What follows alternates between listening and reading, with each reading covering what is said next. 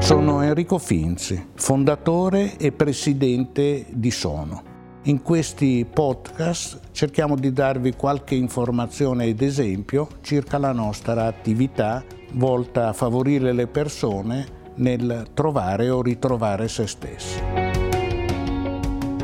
Ma c'è un atteggiamento, per così dire, giusto, tra virgolette, per affrontare il percorso di sono. Sì, c'è, oppure se non c'è, diventa un obiettivo ed è quello di sviluppare l'accoglienza.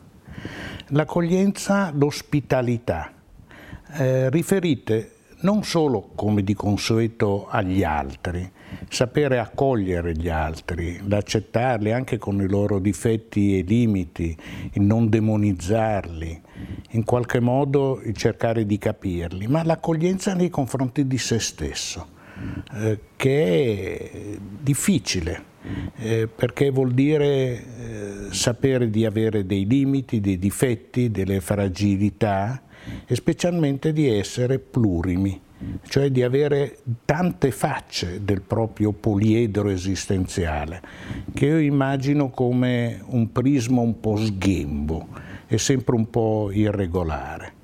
E quando si tratta di esprimere questo concetto dell'ospitalità rivolta agli altri e a se stessi, dell'accoglienza, della capacità di accogliere gli altri e di accogliere appunto sé, ricorro sempre alla metafora della tazza.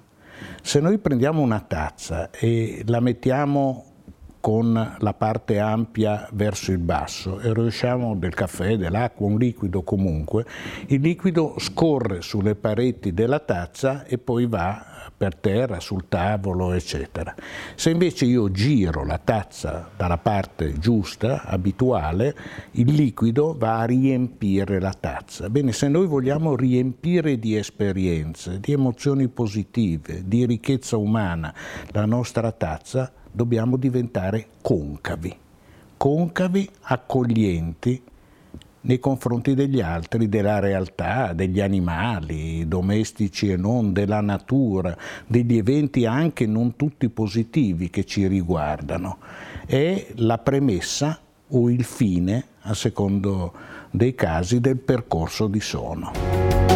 Grazie per avermi ascoltato. Se ne volete sapere qualcosa di più circa Sono e i suoi percorsi, potete visitare il nostro sito www.sonoliniettatuning.it